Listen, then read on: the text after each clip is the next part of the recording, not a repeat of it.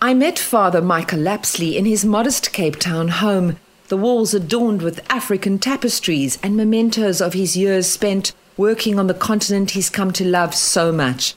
Framed photographs of Father Michael, taken with the likes of leaders like Nelson Mandela, tell their own story. Born in New Zealand, Michael Lapsley moved to Australia to become an Anglican priest and was ordained there in the early 1970s. His community then sent him to study further in Durban. The church also appointed him chaplain for three universities in what was then known as Natal. Two of the campuses were black students only, as was the order of the day in apartheid South Africa. Like for many people, the 1976 uprisings in South Africa was a turning point for him. And it was just after that uh, Soweto uprising that um, I became the national chaplain for Anglican students at a time where students were being uh, imprisoned, detained, tortured, killed. Specifically, the killing of school children.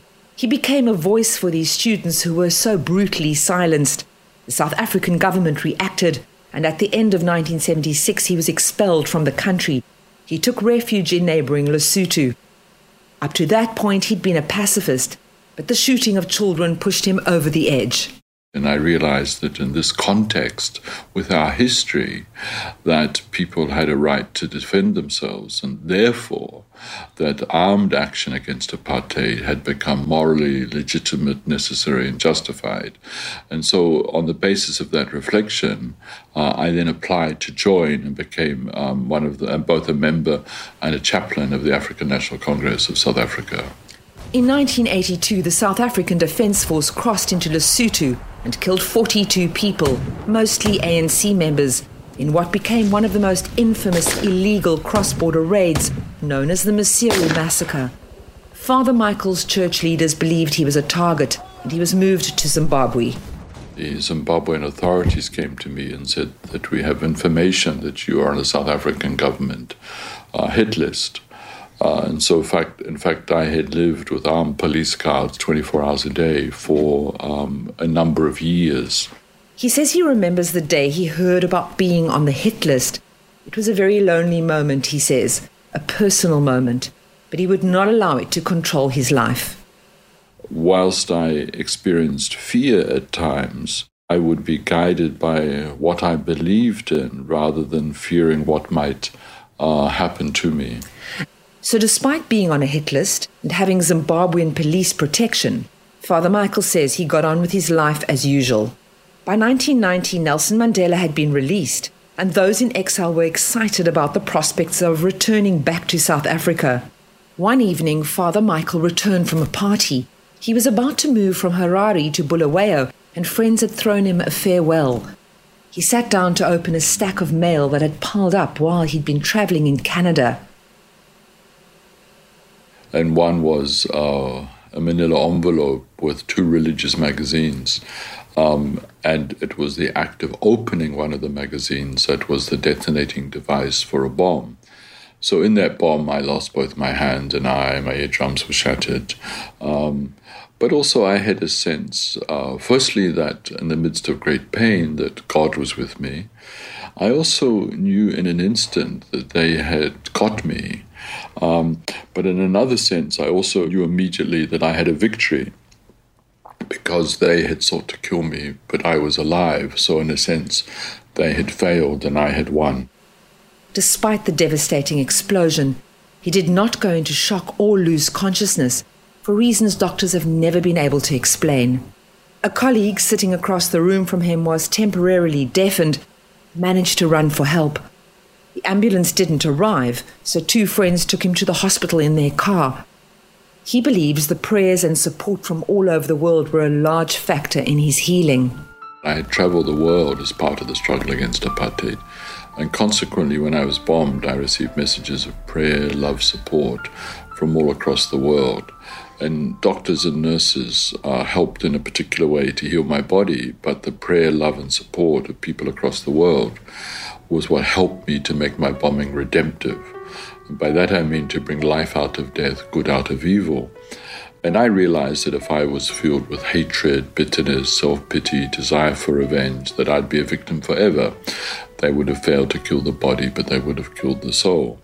So I would say my journey is a journey from being a victim, which I was, uh, to be a survivor, which I was, I'm still alive, but a further step of victory. Victory in the sense of uh, moving from being an object of history to becoming a subject of history once more, to, to be able to uh, participate in, in creating a kinder, gentler, more just world.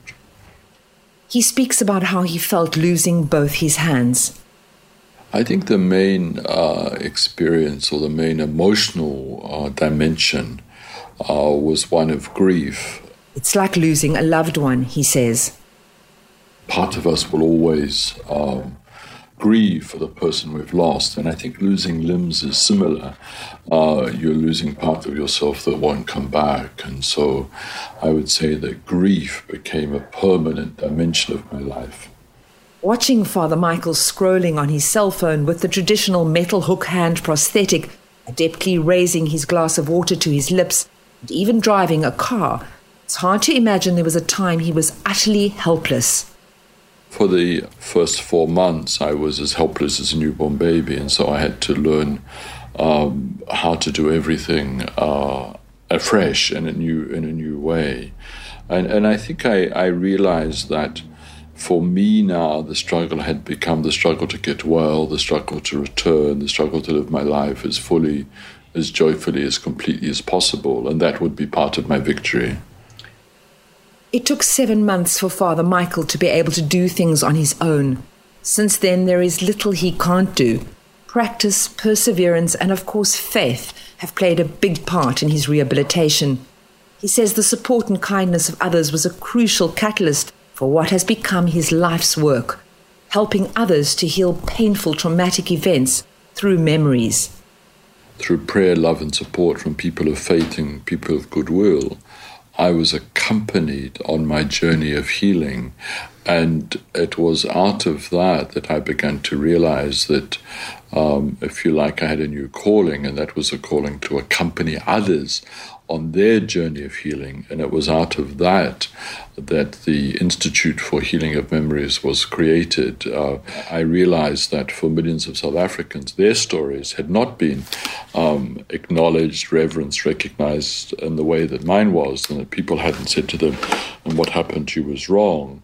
And so we began this work of creating what we call safe and sacred spaces where people can deal with what it is that has happened to them and also how the country's journey has affected them psychologically, emotionally, spiritually. And so was born the Healing of Memories workshops, which continues at the Institute today. I asked him what he feels are the steps to healing from such traumatic experiences. Is it mainly to tell one's story, I think often uh, acknowledgement is the first key step in the journey of healing. Um, but storytelling alone doesn't equal healing uh, because wars and conflicts are kept going by storytelling. There has to be a process of, if you like, detoxifying, a, a process of letting go.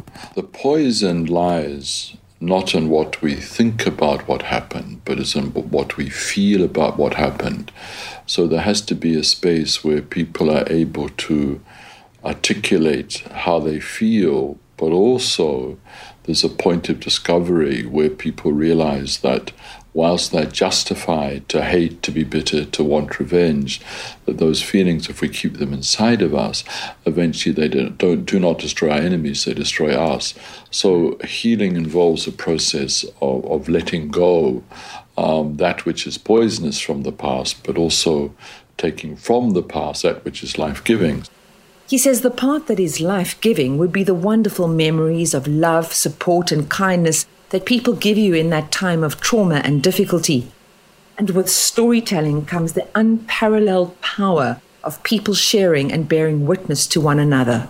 There's a dimension of healing that comes in a collective process where I not only tell my story um, and listen to my own story, but I also hear the stories of others.